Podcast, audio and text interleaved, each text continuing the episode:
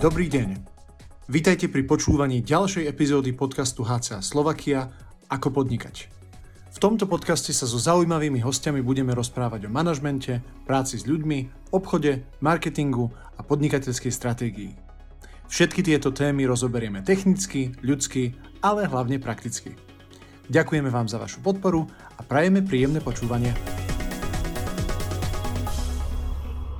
Dobrý deň, milí poslucháči, vítam vás u dnešného podcastu. Naším hostom bude opäť Marcel Pavlík. Dobrý deň. Dobrý deň, prajem. No a budeme sa rozprávať o téme, ktorá zaujíma si každého z nás, a to sú peniaze. Peniaze je volačo, čo ovplyvňuje život každého pracovníka, nielen šéfa, ale aj zamestnancov. Peniaze to je ten výmenný prostriedok, ktorý používame v tom živote firemnom, ale aj bežnom súkromnom. Takže prvá veľmi ťažká otázka bude znieť, ako vždycky tradične, čo sú to tie peniaze? Ja by som, Lacko, nadviazal na to, o čom si ty hovoril. Peniaze sú nejakým prostriedkom výmeny, ktorý slúži na to, aby sme dokázali veľmi rýchlo a hlavne veľmi jednoducho získavať a vymieňať tovary a služby. Keby sme peniaze nemali, museli by sme ich vymieňať bartrovo. Jednak e, nie len, že je to veľmi kostrbatý systém, ale je to aj systém, ktorý vyžaduje tzv. kompatibilitu potrieb to znamená, aby som ja bol ochotný vymeniť moje vysielačky za tvoje káble, ja musím mať potrebu mať tvoje káble. Ak práve takúto potrebu nemám, tak tvoje káble sú pre mňa zbytočné a aj keď majú tú hodnotu vysielačiek, ja ich ochotný vymeniť nebudem. Takže peniaze v tomto smere sú veľmi užitočný prostriedok, vďaka ktorému k tej výmene môže rýchlo a jednoducho dôjsť. Peniaze ovplyvňujú život každého z nás a pravdepodobne chceme ich mať veľa. Hej, potešia peniaze, nie sú všetkým, ale potešia. Takže čo máme preto robiť, aby sme zarábali veľa peniazy? Je veľmi relatívne, čo vlastne je veľa peňazí, nakoľko každá firma a aj každý jednotlivec má iné potreby a iné spotreby. Faktom je ale to, že pri zarábaní peňazí je niekoľko dôležitých zásad, ktoré treba dodržiavať. Zásada číslo jedna, ktorá je často prehliadaná, je to, že väčšiu pozornosť treba venovať tomu, aby mal človek príjem, než tomu, aby človek strážil výdaje. Toto je niečo, čo pre mnohých ľudí je nové, lebo mňa aspoň moji starí rodičia, aj z otcovej, aj z mamenej strany, vždy vychovávali k veľkému šetreniu a k neplitvaniu a k tomu, aby som si sporil a tak ďalej.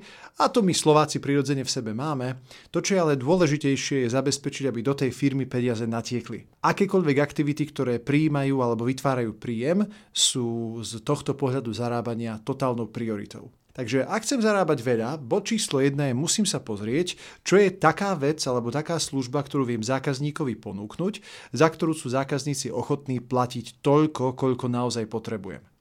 A bez ohľadu na to, či teraz mám firmu výrobnú alebo firmu čisto služobnú, či montujem pergoly a markízy, alebo či učím ľudí tancovať latinskoamerické tance, musím zabezpečiť to, že mám aspoň jednu alebo aspoň jeden taký produkt či službu, za ktorú si viem zapýtať hodne, hodne veľa peňazí. Takže prvým krokom k zarábaniu je e, vybrať si niečo, za čo si viem zapýtať pomerne vysokú sumu.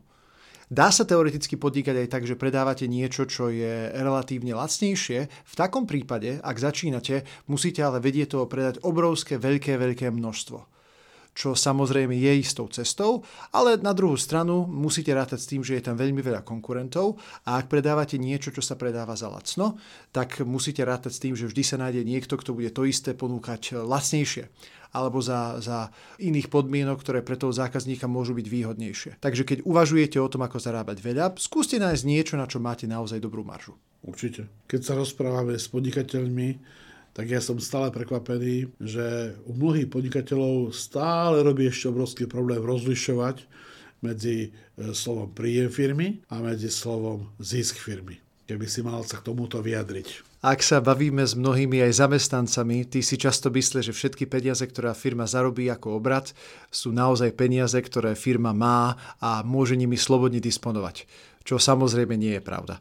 Na začiatku si treba uvedomiť, že všetky peniaze, ktoré vy ako firma príjmete, nie sú vaše. Príjmate aj také peniaze, ktoré už v momente, keď ich máte v rukách, sú cudzie. Napríklad takéto DPH. DPH sú peniaze, ktoré nikdy vaše neboli, nikdy vaše nebudú a ako firma v podstate ste iba výbercom daní pre štát a to DPH musíte štátu potom odviesť. Ďalšia vec, musíte rátať s tým, že v sume prijatých peňazí sú už alebo musia byť pokryté náklady na nákup ďalšieho tovaru alebo na dodávanie ďalších služieb, čo takisto nie je malé percento. Ďalej musíte rátať s tým, že z tej sumy, ktorú od zákazníka príjmete, budete musieť zaplatiť ľudí, ktorí túto prácu vykonali. Musíte rátať s tým, že z tejto sumy musíte zaplatiť nájmy, poistky, energie, investície a aj nejaká rezerva a zisk musí vzniknúť. Nakoniec zistíte, že z tých peňazí, ktoré ste prijali, iba malá časť je naozaj slobodne v úvodzovkách vaša a si s ňou môžete robiť, čo chcete. A veľmi často je to naozaj veľmi, veľmi malá časť. Tak samozrejme záleží na tom, že ako štedro ste si nastavili maržu, ale súhlasím s tým, že nebýva to veľmi, veľmi veľa. Keď sa dívame teraz na peniaze z pohľadu majiteľa firmy, aké sú hlavné opatrenia, hlavné kroky, na ktoré musí dávať ten šéf pozor, ktorý musí zaviesť do života, aby zarábal veľa peňazí. Prvá vec, ako som hovoril, nájsť si niečo, čo má veľkú a dobrú pridanú hodnotu niečo, čo viem predávať s tým, že keď to už predám a je mi to za to zaplatené, je to niečo, čo ma dokáže naozaj dobre živiť. To je bod číslo 1. Bod číslo 2 je zamedziť plitvaniu. Plitvanie je slovo, ktoré každý pozná, všetci mu rozumejú, každý ho vie, samozrejme, a keďže ho každý pozná, e, nie každý tomu rozumie. Dám jeden príklad. Mám jedného známeho, ktorý má obrovskú firmu na e-shop, operujú v niekoľkých krajinách. No a je to človek, ktorý v momente, keď sa mu začalo dobre dariť, investoval do vlastnej veľkej budovy, ktorú si vystaval a má nádhernú, krásnu budovu aj s vlajočkami, so všetkými krajinami, kde pôsobí. Má tam dokonca ešte aj vlastnú posilovňu, nakoľko on sám je eh, jedným z majstrov v spieraní na Slovensku a je to naozaj človek, ktorý je veľmi, veľmi šikovný a tieto peniaze v momente, keď e, ustúpil COVID a neboli už také obrovské tržby, by sa mu boli hodili na úplne iné účely, e, než na to, aby boli utopené v betóne a v nejakom tom cvičiacom náradí, ktorý tam má v tej svojej súkromnej posilovni. To sú jeho slova, nie moje. Takže treba sa dívať na to, že keď už tie peniaze vydávam, tak ich musím vydávať na niečo, čo príjme alebo podporí prítok ďalších peňazí akékoľvek iné výdavky sú buď plitvaním alebo luxusom. A tá miera luxusu, ktorú človek potrebuje, je samozrejme individuálna a nemáte sa nutne voziť v tom istom aute 20 rokov, ale treba rátať s tým, že dobre vydané peniaze sú také, ktoré naozaj prinesú ďalšie peniažky. Pravdepodobne to súvisí s množstvom faktorov, o ktorých sme tu nehovorili, lebo firma je dosť komplikovaná záležitosť. Tak dajme tomu, keď sa firme naozaj darí, ak je v dobrom stave, tak určite, že celý príjem je postavený na tej produkcii. Ale sú aj také situácie, keď sa firme nedarí. Keď je nejaká kríza, proste fakt to nejde dobre, alebo ako sa hovorí, ide to dáko, ako v na saniach. Tedy sú aké také hlavné opatrenia na to, aby tie peniaze vo firme zostali? Nuž, ak je momentálne také suché alebo náročnejšie obdobie, základom je, ako som povedal, prestať plitvať. Každá jedna firma vie nájsť nejaký spôsob, ako zamedziť zbytočným výdajom, to je bod číslo 1, ale ak už sme aj takéto niečo urobili, e, bod číslo 1 je zameriať sa na tie služby alebo na také produkty, ktoré my ako firma vieme vyrábať a dodávať v obrovskom množstve a hlavne veľmi, veľmi efektívne. Slovičko efektivita znamená robiť niečo s čo najmenším úsilím a čo najväčším dopadom alebo čo najväčším prínosom alebo následkom. Treba sa pozrieť na to, že čo je tá vec, ktorú my ako firma vieme vyrobiť, dodať alebo zákazníkovi poskytnúť, čo nás stojí relatívne málo, vieme to robiť veľmi, veľmi rýchlo a zákazník je ochotný za to adekvátne zaplatiť. Takéto obdobia nie sú obdobím, kedy by ste mali experimentovať a hľadať nejaký nový revolučný produkt alebo revolučnú službu, ktorá vás vyťahne z tých problémov a vás zachráni. Ak to začnete robiť, to je mnohokrát cesta do pekla. Naopak, dívajte sa na to, čo už viete robiť, čo už vám preukázateľne prínos alebo príjem dodalo a sa dívajte iba na to, ako to urobiť rýchlejšie, efektívnejšie, pokiaľ možno z vašej strany aj lacnejšie a akékoľvek iné odťažité alebo rôzne pridružené aktivity na tú dobu utlmte, kým naozaj sa nedostanete z tohto ťažšieho obdobia. Ďakujem pekne. Vlastne sme sa dotkli veľmi vážnej témy, a tá téma súvisí so, so základným účelom danej organizácie. Lebo je veľmi zaujímavé, že keď sa bavíme o veciach, že čo naozaj vieme rýchlo dodať a aj zinkasovať za to peniaze, tak dosť často to sú tie prvotné, pôvodné služby, tie veci alebo služby, ktoré sme dodávali zákazníkovi, keď si veľmi dávno. Takže taký sa robí prieskum tej histórie, čo sme to pred tými 5 rokmi robili, čo nám tak dobre išlo. A to súvisí nielen s tým, že nájdeme ten produkt samotný, ale aj, že ako ho spropagujeme. Ako je dôležitá tá propagácia v súvislosti s príjmom firmy? Záleží na tom veľmi, veľmi, veľmi, veľmi. Mám jedného známeho, je to chlapík, ktorý pôvodne začínal ako elektrikár a živil sa tým, že doslova ťahal káble a elektrifikoval domy na rakúskom vidieku. To bola v podstate jeho prvotná práca. E, neskôr rozšíril svoje aktivity, dnes robí inteligentné domy, fotovoltaika, rôzne domáce batérie a tak ďalej, ale zabudol na jednu veľmi dôležitú vec. Kým robil iba tieto ťahanie káblov a robil v podstate štandardné prípojky, de facto ako živnostník a robil to sám, jediným marketingom alebo jedinou propagáciou, ktorú on mal, bolo dobré slovo. To znamená, že ak niekomu urobil dom a ten niekto z ním bol spokojný, prirodzená vec, odporučil ho niekomu ďalšiemu, dal mu na ňo kontakt, respektíve oslovil suseda, ktorý videl, že niečo stavia a susedovi povedal, že počúvaj, ten mi robil prípojku, zavolaj jemu. Táto prirodzená aktivita bola dosť na to, aby naozaj takýmto spôsobom e, jeho firma rástla, až sa dostalo do momentov alebo do, do veľkosti, kde si mohol dovoliť robiť aj také tie väčšie projekty. No a problém je tam v tom, že on v tomto momente, keď už bol väčší, žiadnu ďalšiu aktivitu do propagácie nedával. Lebo si myslel, že podobne ako to funguje s jednoduchými prípojkami za pár sto alebo tisíc eur, to bude fungovať aj s veľkými inštaláciami v hodnote niekoľkých desiatok tisíc eur. No a tam narazila kosa na kameň. Faktom je to, že dobré, aj keď sa chváli samo, mnohokrát sa nechváli dostatočne. Iba samotná dobrá práca pri istých položkách, najmä pri položkách, ktoré sú nákladnejšie, už mnohokrát nestačí na to, aby sa tieto položky predávali. Tým pádom tú propagáciu musíte robiť. Či už si vyberiete internet, alebo billboardy, alebo reklamu v rádiu, alebo v televízii, to nechám na vás. Samozrejme, veľmi to závisí od povahy vašej práce, respektíve od povahy toho, čo vy ponúkate, ale nejaká tá propagácia tam musí byť. Často si ľudia myslia, že zbytočne mi bude dávať peniaze do nejakých letákov alebo platiť nejaké billboardy alebo robiť si nejaké videá na internete lebo konec koncov aj tak to musím osobne sám predať, tie peniaze do firmy doniesť osobne. A áno, do istej miery je to pravda, ale jedna vec, čo si tí ľudia neuvedomujú, je to, že ak vy nejakú tú energiu na propagáciu vyžiarite, tak sa vám tá energia vráti. A nemusí sa nutne vrátiť cez ten kanál alebo z toho miesta, kam ste vy ju vyžiarili alebo kam ste vy ju dali, ale môže prísť úplne, úplne od inakadiaľ. Voľa, ak to v tom, tom vesmíre je tak nastavené, že pán Božko to nejako vidí, že ak vy tie propagačné aktivity robíte, tak nejakým spôsobom sa vám takéto niečo vráti. No a ešte keď sa vrátim k tomu, čo si hovoril o tých ťažkých situáciách, v ťažkých situáciách je toto absolútne kľúčové. Nie len, že musím nájsť niečo, čo viem robiť rýchlo a efektívne, musím nájsť aj spôsob, ako to masívne podporiť taká tá staršia, odskúšaná reklama nemusí byť ani nejako veľmi načančaná a nafintená, ktorá viem, že funguje a naozaj tých zákazníkov osloví. Tu, keď vypustím, tak mi to môže naozaj zachrániť krk. A keď hovorím masívne, myslím tým naozaj masívne. Áno, veľmi často sa stretávam s klientami, ktorí aj tušia, vedia, že musia robiť tú reklamnú kampaň NAKU. Niekedy nevedia ako, vyskúšajú dve, tri možnosti potom prídu k vývodu, že im to nefunguje, že oni sú špecifickí a vzdajú sa. Ale to sa dá zase naučiť. Ale základná idea je, že vôbec taká propagácia musí bežať a musí bežať.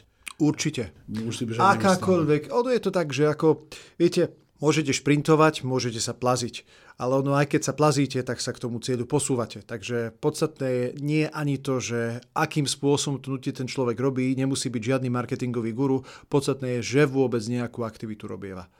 To je to hlavné. Áno. A keď sa bavíme o peniazoch, natoľko to súvisí s propagáciou, že nemôžeme obísť ani dobu po covidovú, aspoň verím, že už je po covidová, lebo zmenilo sa veľa vecí za, za tieto covidové dva roky so všetkými tými lockdownami a spôsobom predaja a ľudia pomaly prešli na ten internet. To, to už bez diskusie. Kto, kto už aj doteraz nemal e-shop, tak teraz si ho minimálne ja som spravil. No a uh, niekto je prekvapený, že dokiaľ má kamennú predajňu, tak mu chodili zákazníci a mal príjem, predával a urobil si e-shop a ako sa mu moc nedarí. Hej. Čo vidíš hlavný rozdiel v príjme pomocou nazvem to, propagácie alebo predaje na sociálnych sieťach alebo na internete a predaj naživo priamo zákazníkovi. No už treba sa pozrieť na to, že na internete a v predajni sú dvaja rozdielní zákazníci. Alebo, keď to poviem iným spôsobom, ten istý človek je úplne iný zákazník, keď vojde do kamennej predajne a je úplne iný zákazník v zmysle svojho nákupného správania, keď je na internete. hneď aj vysvetlím, že čo tým mám na mysli. Ak som človek, ktorý idem do nejakej kamennej predajne, vo väčšine prípadov do tej predajne vstupujem už s úmyslom buď si niečo kúpiť, alebo nejakým spôsobom e, získať aspoň informácie o tom produkte. Napríklad, neviem, kedy si sa naposledy prechádzal so svojou manželkou a len si jej tak povedal, že Zlatko, tu si iba odskočím do kuchynských potrieb sa poobzerať. No nikdy. Keď už idem do kuchynských potrieb, tak už viem, že nejakú panvicu tam idem nájsť. Internet je v tomto trošku iné miesto. Ľudia na internete často iba zbierajú informácie a ak ten e-shop navštívia, nevždy ho navštívujú s úmyslom priamo hneď urobiť kúpu, skôr niekedy to robia s úmyslom pozrieť sa, poobzerať sa, poštelovať si, že či náhodou, e, vlastne, že čo, čo je v ponuke, ako je to dostupné a dôležité je, v akých je to cenách a v akých je to podmienkach. Toto je niečo, čo hrá o mnoho vyššiu rolu na internete, než to hrá v kamennej predajni. Na internete bojujete nielen s bežnou konkurenciou, ale aj s porovnávačmi cien a s de facto celým svetom, lebo dnes v globalizovanej e, spoločnosti je možné doviesť čokoľvek naozaj odkiaľkoľvek. To je prvá vec. A druhá vec je tá, že keď máte v predajni nejakého dobrého obchodníka, dobrého predavača, ktorý vie tomu zákazníkovi poradiť, niekoho podobného musíte dať aj do toho e-shopu. Samozrejme, nemôže tam byť fyzicky nejaká virtuálna uh, umelá inteligencia, hoci celý svet k tomuto speje, ale ten predavač na e-shope je stelesnený vo forme dobrých popisov, dobrých videoukážok, dobrých recenzií od spokojných užívateľov, jasných a veľmi kvalitne nafotených fotografií produktu a tak ďalej. Všetky tieto maličké technické vecičky, ktoré možno sa zdajú byť nepodstatné, sú naopak veľmi, veľmi dôležité, lebo tieto reprezentujú toho predavača a jeho kvalitu. Často si ľudia myslia, že nejaký produkt, ktorý sa predáva veľmi dobre v predajni, sa bude rovnako dobre predávať na e-shop a tak ho tam iba hodia. Len tak. Nedajú mu žiadny nejaký veľký popis, ani nejaké video, ani žiadne nejaké pekné fotky, veď to ide samo, myslia si.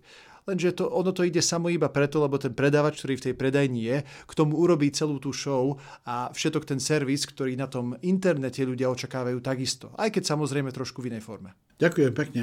Takže toto je tiež úhol pohľadu na peniaze, ako tomu pomáha spôsob predaja.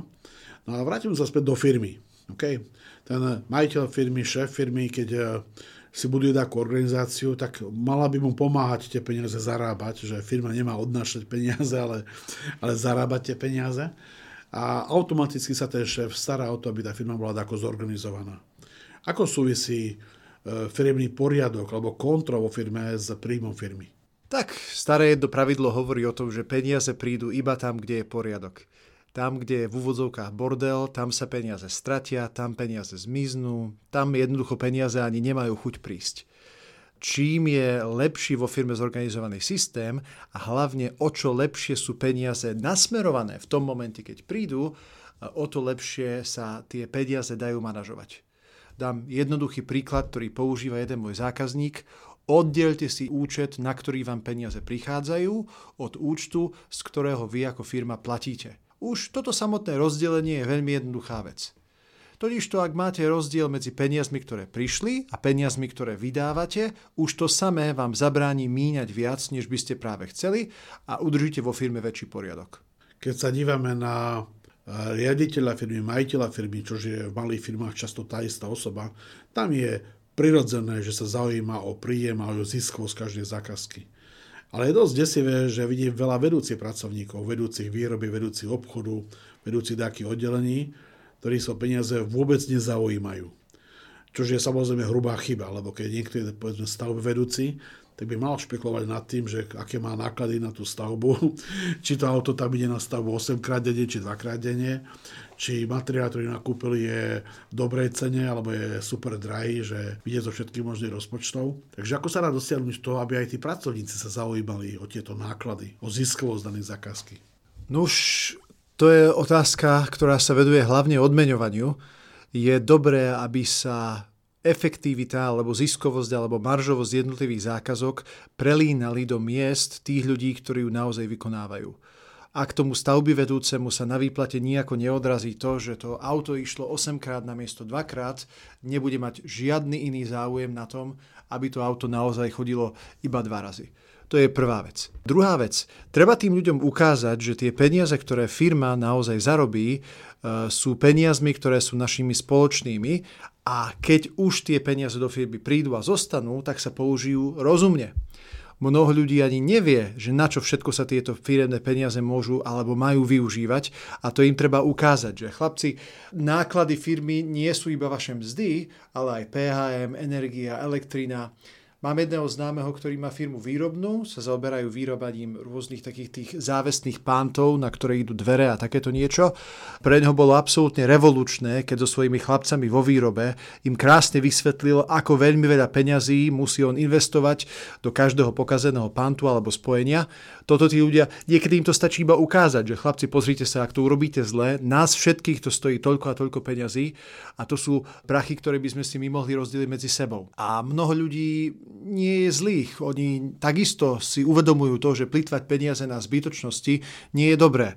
Lebo je úplne krásne možno porovnať, keď sa dívate na človeka, ktorý, čo ja viem, používa auto, ktoré je firemné a auto, ktoré je súkromné, nárade, ktoré je firemné, nárade, ktoré je súkromné. V tom súkromnom svete im rýchlo dôjde, že tieto veci treba šetriť a nie zbytočne nimi plitvať. Kdežto pri tom firemnom, keď všetko patrí všetkým, máme tam prístup, aký máme.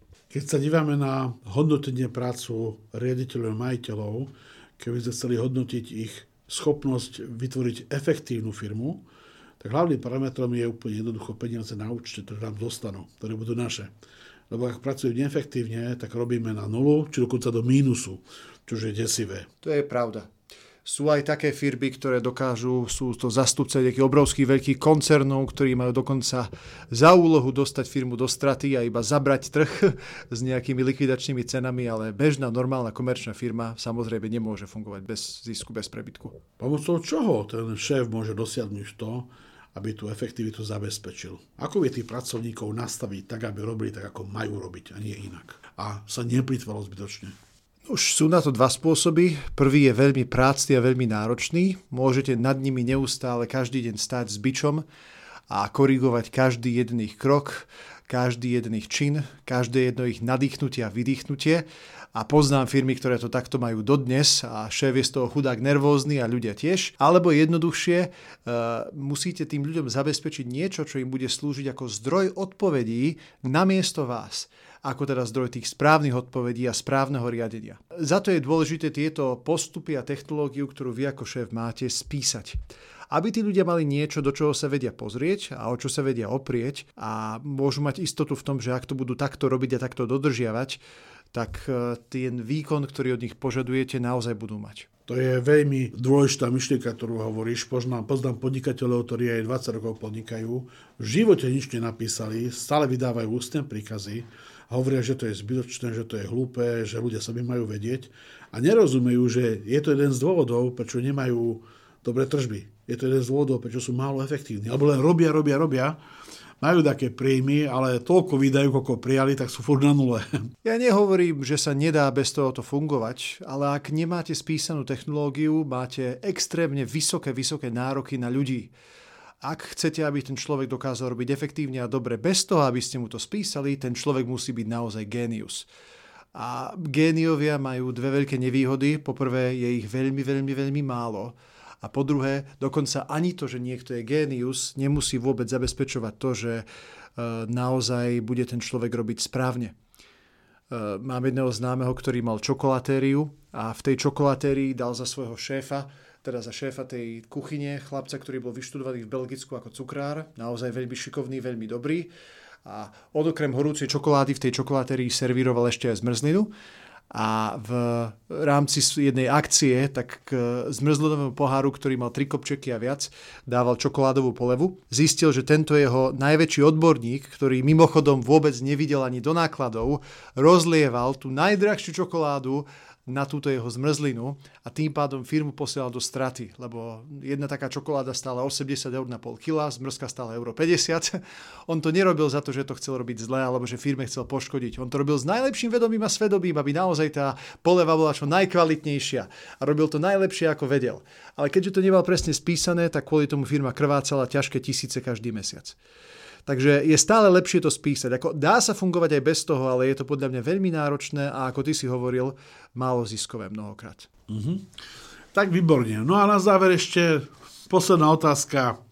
Akí sú ľudia po stránke charakterovo alebo e, svojich schopností, ako ty vidíš, čo to hlavné u, u ľudí, ktorí dokážu peniaze nielen zarobiť, ale aj si udržať?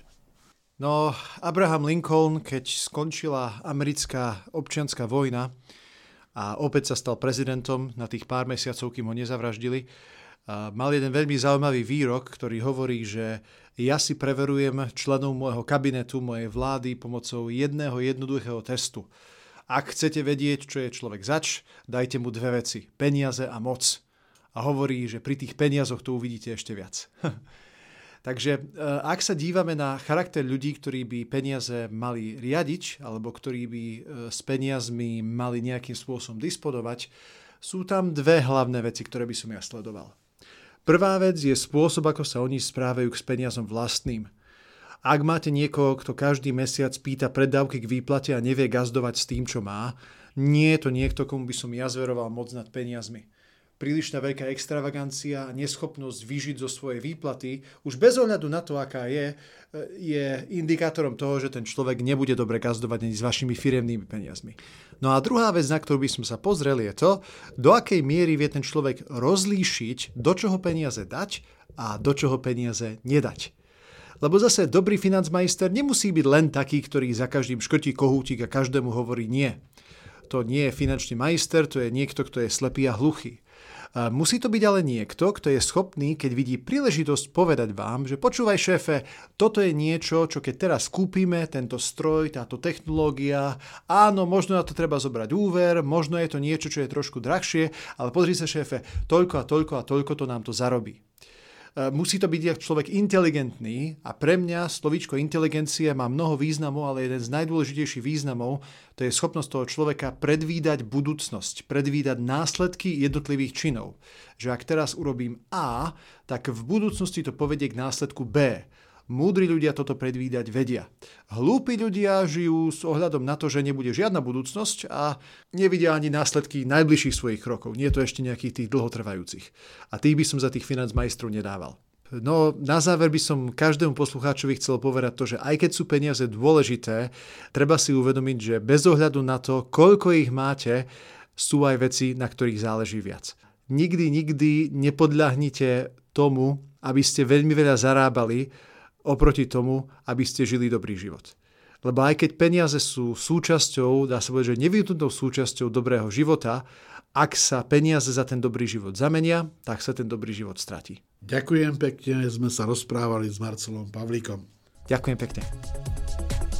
Ak chcete získať viac inšpiratívnych informácií z oblasti podnikania a riadenia firmy, prečítajte si blogové príspevky na www.skolamanagementu.sk alebo si zakúpte knihu z našej dielne Ako fungujú úspešné firmy.